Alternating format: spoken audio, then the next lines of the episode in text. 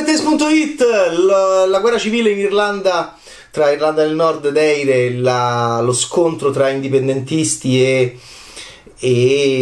inglesi patrioti che volevano che quel pezzo di Irlanda rimanesse all'Inghilterra, lo scontro lancinante che comincia negli anni 60 e progredisce sempre con più violenza, con più bombe, con più attentati. Non è mai stato così estetico, non è mai stato così sereno, non è mai stato così comico come in Belfast di Kenneth Branagh, il suo ultimo film, tra un Agatha Christie e l'altro, film che ha vinto il premio del pubblico al Festival di Toronto e che potrebbe dirla sua agli Oscar. Non mi è piaciuto per niente, l'abbiamo visto voilà qui alla Festa del Cinema di Roma, dentro Alice nella città, e che dire, siamo negli anni 60, c'è una strada molto più finta di quella costruita in studio da Giancarlo Basili per L'amica geniale, c'è una strada che sarà molto presente nel film ma non la sentiremo mai, in cui arriva all'improvviso la violenza, via i cattolici da questa strada. La famiglia che noi seguiremo nella Belfast degli anni 60 è una famiglia di protestanti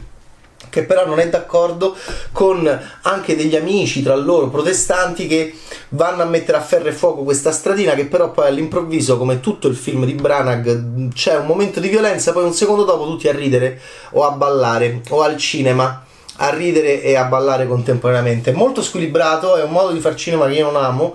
Perché? Perché un conto è cercare di raccontare un momento anche personale di violenza, di un periodo che viene raccontato solo come violenza dall'ottica del bambino che è resiliente, che è resistente, quindi che è lontano dal mondo degli adulti e che quindi cerca le ragazzine, cerca il gioco, il nostro bimbo protagonista appunto. Un conto è avere questo approccio assolutamente, non dico nemmeno corretto, ma sensato, di ritrovare, già adottato da mille altri cineasti e mille film, di trovare qualcosa soprattutto attraverso il portatore narrativo che è il bambino. Il personaggio del bambino può funzionare moltissimo a livello appunto espressivo come portatore di questa idea e di anima di prodotto audiovisivo, di prodotto e di film. Un conto è questo, un conto è continuamente annullare la tensione, continuamente annullare il conflitto, però tenendolo sempre in modo posticcio presente all'interno della vita di questa famiglia nordirlandese che viene raccontata. Il papà lavora in Inghilterra, la mamma sta a casa, il nostro bambino protagonista Buddy ha degli amorazzi, ha dei giochi, va al cinema, è un film che ci fa vedere Star Trek in televisione, CTCT Bang Bang al cinema, George Mal passa a teatro che fa Scrooge da Dickens, c'è tanta, Mezzogiorno di fuoco, Grace Kelly e Gary Cooper, ci sono tanti testi, a un certo punto una copertina di Thor del fumetto, che è un film molto più bello di questo, diretto da Kenneth Branagh. E poi il problema legato a questo inizio così conflittuale, che però Branagh usa veramente in modo molto disonesto secondo me a livello narrativo, perché poi non lo vediamo mai ma ce lo dobbiamo ricordare. Perché poi alla fine ci sono sempre di più questi violenti che vogliono menare le mani all'interno di questa strada fintissima, che in confronto a quella dei Basili per L'amica geniale, che era bellissima, ma dove si sentiva il teatro di posa, sembra uscita dalla vita reale di Rossellini e De Sica. Ecco, insomma, c'è un bianco e nero, già all'inizio fa capire tante cose, tutto colore, inquadrature turistiche, droni, tutto bellissimo di Belfast a colori, poi scendiamo giù e Belfast all'improvviso diventa in bianco e nero, ma è come se fosse a colori, perché è un bianco e nero che dire estetizzante è poco. Che bella invece la scelta cromatica di Rebecca Hall, che è regista intelligente, per Passing, un film nettamente superiore che abbiamo visto. Invece questo sta piacendo a tutti, ha vinto il premio del pubblico al Festival di Toronto. Evidentemente convince questo fatto di voler fare un film drammatico senza fare un film drammatico, di voler raccontare una tragedia senza raccontare la tragedia. Questo evidentemente fa molto piacere quando lo vedi il film, e questo è invece una formula che io detesto al cinema e la trovo completamente sbagliata. Il bimbo anche sempre allegro, sempre carino, è sempre produttivo, questo voglio dire. I nonni sono Charan Hins e Judi Dench, il papà è Jamie Dornan, sì, 50 sfumature di grigio, ma poverino non... era più bravo come Christian in quella saga erotica commerciale. E poi c'è Catriona Balfe, che è inquadrata continuamente come se fosse una modella, sempre in delle pose molto plastiche, tanto che io scrivevo continuamente, ma è inquadrata come fosse una modella, è inquadrata come fosse una modella. Prima del successo di Outlander questa signora faceva la modella, ed è come è estetizzante, com'è modella, con tutto il rispetto, ma è un altro lavoro, è un altro segno grafico, è un altro viaggio corporeo tra un'idea e noi spettatori rispetto a un'attrice, è tutta un'altra cosa.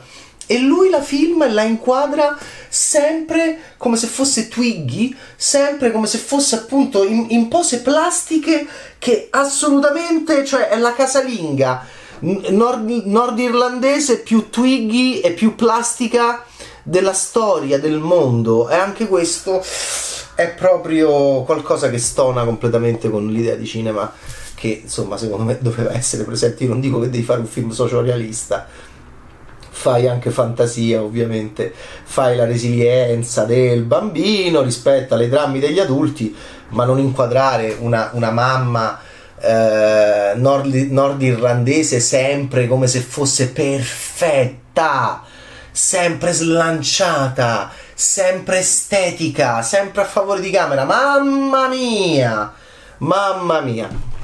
E ovviamente poi non la fa nemmeno essere erotica, come non è erotico mai Jamie Dornan. Vabbè, insomma, il bimbo si chiama Jude Hill, verrà candidato all'Oscar, pare, lui come... cioè, proveranno a candidare lui come attore protagonista, gli altri tutti come non protagonista. Chissà che cosa succederà a questo film. Dei film di Branagh recenti non era male, Assassino sull'Orient Express, aspettiamo il Nilo, Artemis Fowl, insomma.